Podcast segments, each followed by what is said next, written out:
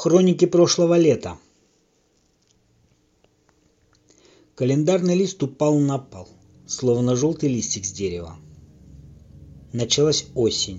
Люди оделись теплее, ночи стали намного ярче. Самое приятное время года, когда мы можем стать собой и просто согреваясь дома горячим чаем или кофе, прокручивать ушедшие моменты лета и понимать, насколько мы счастливые люди. Я включаю свой проектор мозга и погружаюсь в просмотры пленок. Вечер у моря. Нечто волшебное и прекрасное. Наблюдать за тем, как волны показывают свою яростную силу.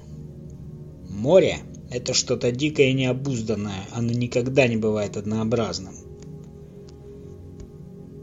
Вглядываясь в него, мы всегда можем увидеть и почувствовать что-то новое для себя. Она волнует тебя от мозга до самой души, словно сливается с тобой. Нет ничего прекраснее этого момента. Говорим о чем-то обыденном и в то же время вечном. Это никогда не закончится, ведь самые яркие моменты нашей жизни не стереть. Вкус вина на губах и человек, с которым ты прошел определенный путь своей жизни. Через пару недель я спрошу у себя, стоя перед зеркалом, а готов ли ты повторить это все? И я отвечу «да». Быть настолько уверенным я бы не мог, если бы не испытывал самое яркое чувство – любовь. Нет, не такую, как бы вы могли придумать, и не ту, где каждый бьется с событиями, чтобы стать победителем, а ту любовь, которую мы никогда не теряем, даже когда она уходит. Любовь безусловная, чувство без привязанности, словно ребенок, любимый матерью, или человек, который просто любит мир, в котором живет. В ту ночь я поверю, что есть что-то вечное, но промолчу, боясь сглазить. Тогда я не знал, что я уже сделал выбор идти вперед, но только немного в другом направлении. Я останусь в памяти, как в песне, а ночь будет длиться вечно. Но это и есть самое прекрасное, что могло бы со мной произойти. Войду в воду и почувствую на себе прилив.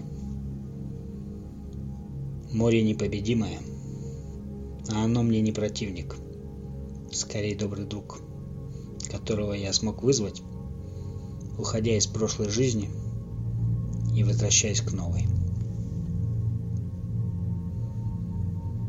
В голове заиграет Portishead, Roads, и я пойму, что такое нежность. Нежность без прикосновений, когда ты просто ощущаешь себя частью чьей-то жизни, находясь рядом. И не трогаешь ее, и не портишь. Жаль, что я мог осознать подобные вещи так редко. Всему свое время, как говорится. но мысли прочь. Я просто стою на берегу моря, впитываю ночной запах и ныряю в самую пучину событий. Утро никогда не наступит в этом фрагменте. Но это самое главное.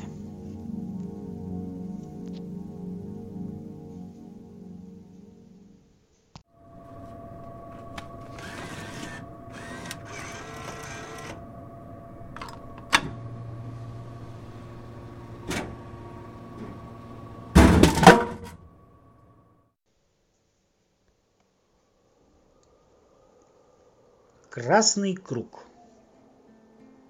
Черные птицы летают по моей комнате.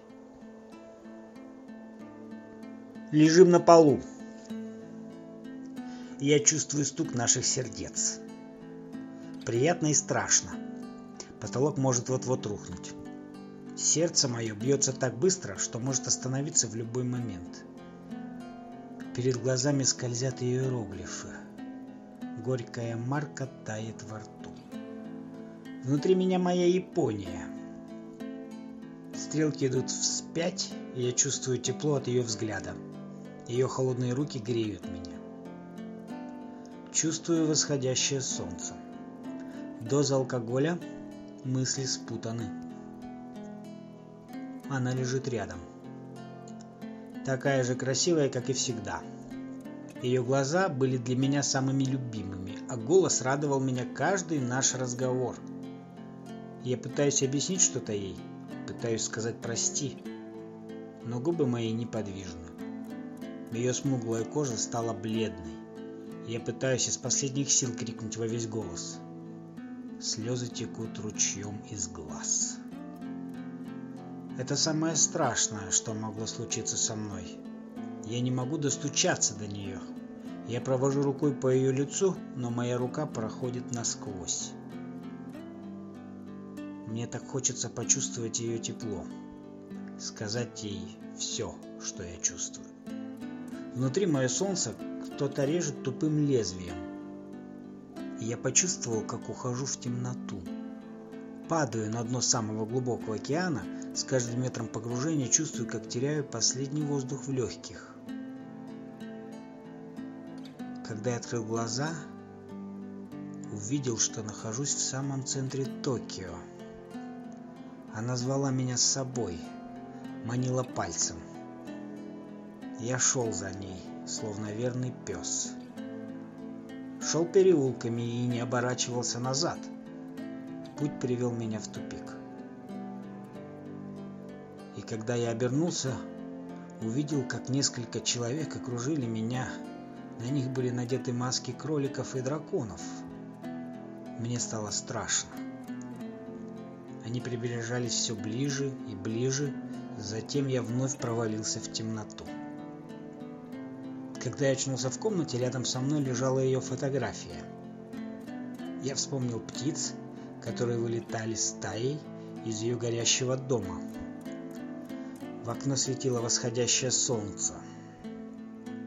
Я подошел к окну, и из моих глаз полились слезы.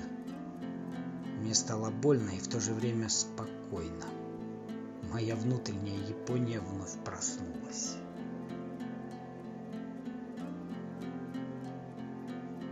Двадцать девятое ноль восьмое. И вроде все хорошо, и день закончился, но чего-то хочется. Вновь вернуться к запаху соленого моря и разлить на двоих сухого вина – остановить время и остаться в это мгновение навсегда.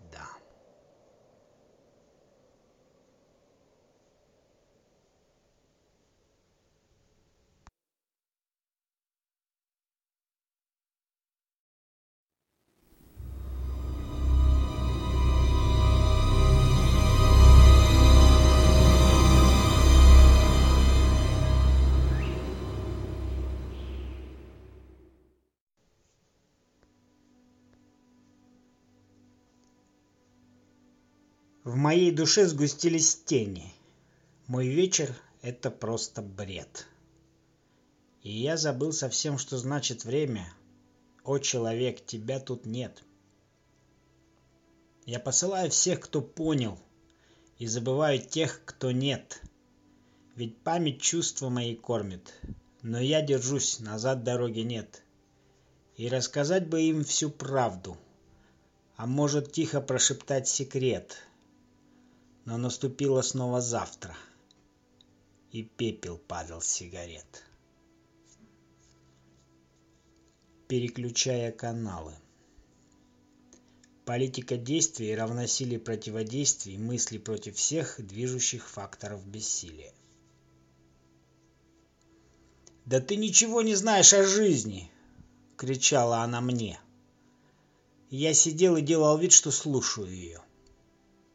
Ее крики как будто пронзали меня с ног до головы. Я понимал, почему это все нашло на нее. Понимал, что жить со мной очень сложно. Человек, считающий каждой клеткой своего тела, что он пережил все возможные моменты своей жизни, и при каждой ссоре говорящий, что он знает весь смысл бытия человеческого. Но она не была такого мнения. Ей казалось, будто этими фразами я пытаюсь вывести ее еще сильнее из себя. И вот в один день она сорвалась. Мне показалось, что я должен прекратить ссору и просто замолчать. Но внутри все кипело. Она сумела задеть меня за живое место, и я встал на стул, как ребенок, читающий стихи перед Дедом Морозом, и вырвав из себя то, что я никогда бы не хотел кому-то говорить. Твое мнение меня никогда не волновало. Я был наказан жизнью за старые поступки, но никогда не думал, что она накажет меня тобой. Когда я закончил фразу, наступила гробовая тишина. Мне стало страшно. В этот момент я начал понимать, что я не имею ни малейшего понятия о том, что сказал.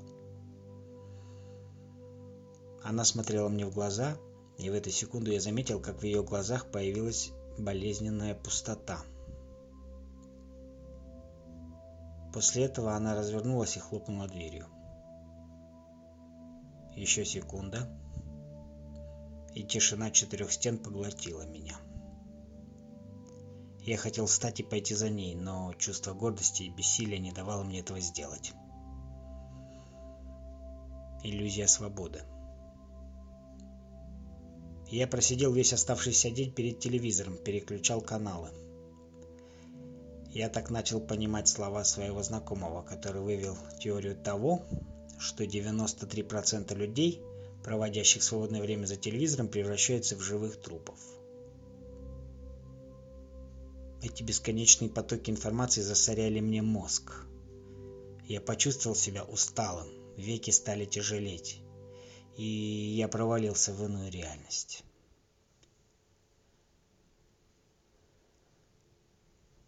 Когда я открыл глаза, я увидел перед собой две огромные двери. Я толкнул одну из них, и меня окатило с ног до головы огромным потоком света. Я будто на секунду ослеп. Происходящее напоминало мне детскую историю о вратах в рай. Затем свет начал потихоньку гаснуть, и я смог увидеть происходящее внутри – за дверями виднелся огромный зал, отделанный в стиле средневековья. Я неспешно вошел внутрь. Вокруг висели старые картины. Единственное, что давало мне понять, что я в реальном времени, это лампы на потолке.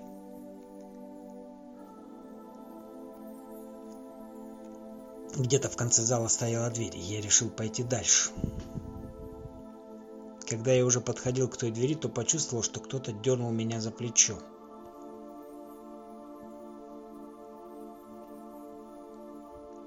Я обернулся и увидел человека в костюме рыцаря.